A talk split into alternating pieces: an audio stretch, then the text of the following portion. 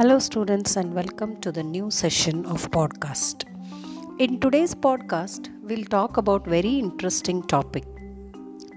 Before I introduce the topic to you, I want to share something with you that is regarding the generation in today's life and their usage of things. In today's life, people use so many electrical equipments as well as electronic gadgets electronic gadgets like mobile phone your ipad or laptop or if you think about electrical equipments it may be washing machine refrigerator microwave oven so these all run on a particular energy. They all need a particular type of energy which will enable them to function properly, and that is electrical energy, or simply called as electricity. So, today in our podcast, we will be trying to understand how this electricity is got, or how do we generate, or from where do we get this electricity.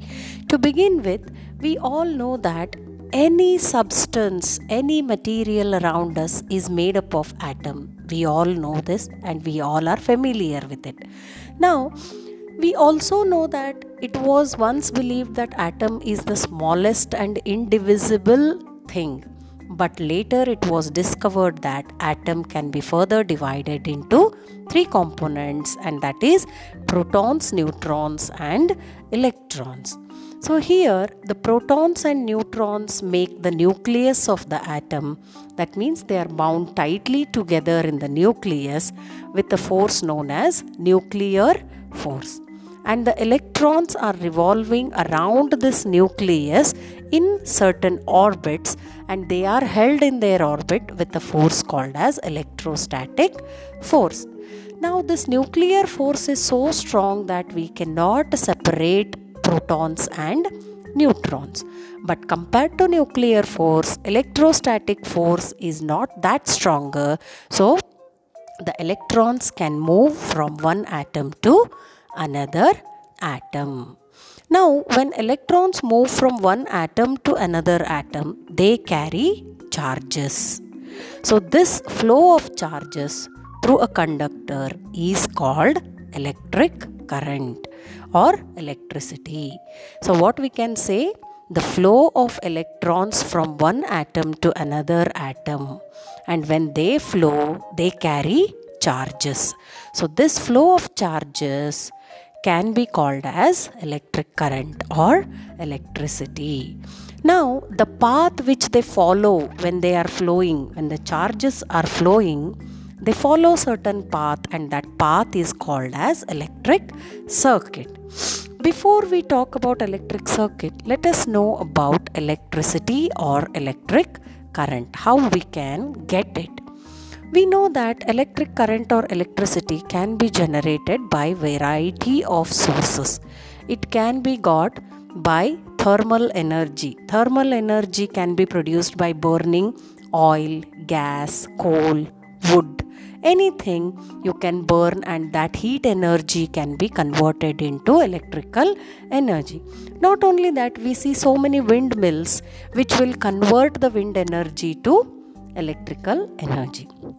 We also see so many dams built to the rivers and these dams convert the hydro power to hydroelectric energy. That is why the name called as hydroelectricity. That means hydro means water. The energy stored in the water is converted into electrical energy.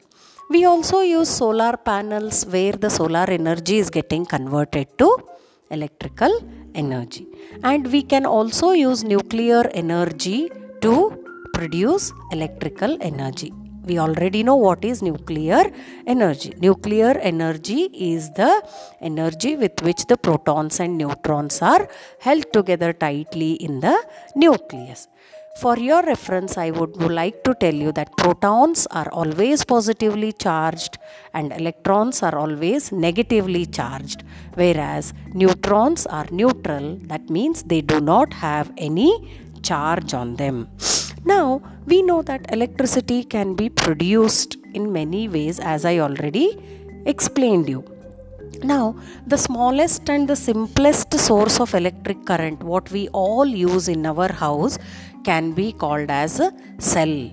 A cell what we use in our television remote or maybe wall clocks or even our wristwatches they are the smallest and the simplest sources of electric current. They produce electric current so what are these cells then these cells are basically the substances or things which convert chemical energy to electrical energy. They convert chemical energy to electrical energy. Now, we also know that there are two types of cells. Basically, if you see at your home only, there are two types. The cells which can be recharged and the cells which cannot be recharged. Like, for example, if the TV remote stops working, first thing you do is you check the cell. And if it is not working if the cell or the battery in that is dead then we remove it we replace it with a new one so it is a non rechargeable cell. Whereas the cells which are present in your mobile phones they are rechargeable. That is why you charge your mobile frequently or time to time. So the cells which can be recharged are called as secondary cells and the cells that cannot be recharged are called as primary cells. The primary cells are also called as dry cells and the secondary cells are also known as lead acid accumulators. So basically we can say that there are two types of cells primary cell which is a dry cell and secondary cell which is a lead acid accumulator Next, let us see how these cells are made up, especially the dry cells we are going to see. The cell or the primary cell, we will see what are the composition, how it is made, what components are present in it. Here, any cell if you consider or rather any electrical equipment if you consider it will always have two terminals a positive terminal and a negative terminal. Like that, even a cell also has two terminals. Here, the cell is made up of outer covering. Outer covering, which is made up of zinc, the metal, which acts as a negative terminal.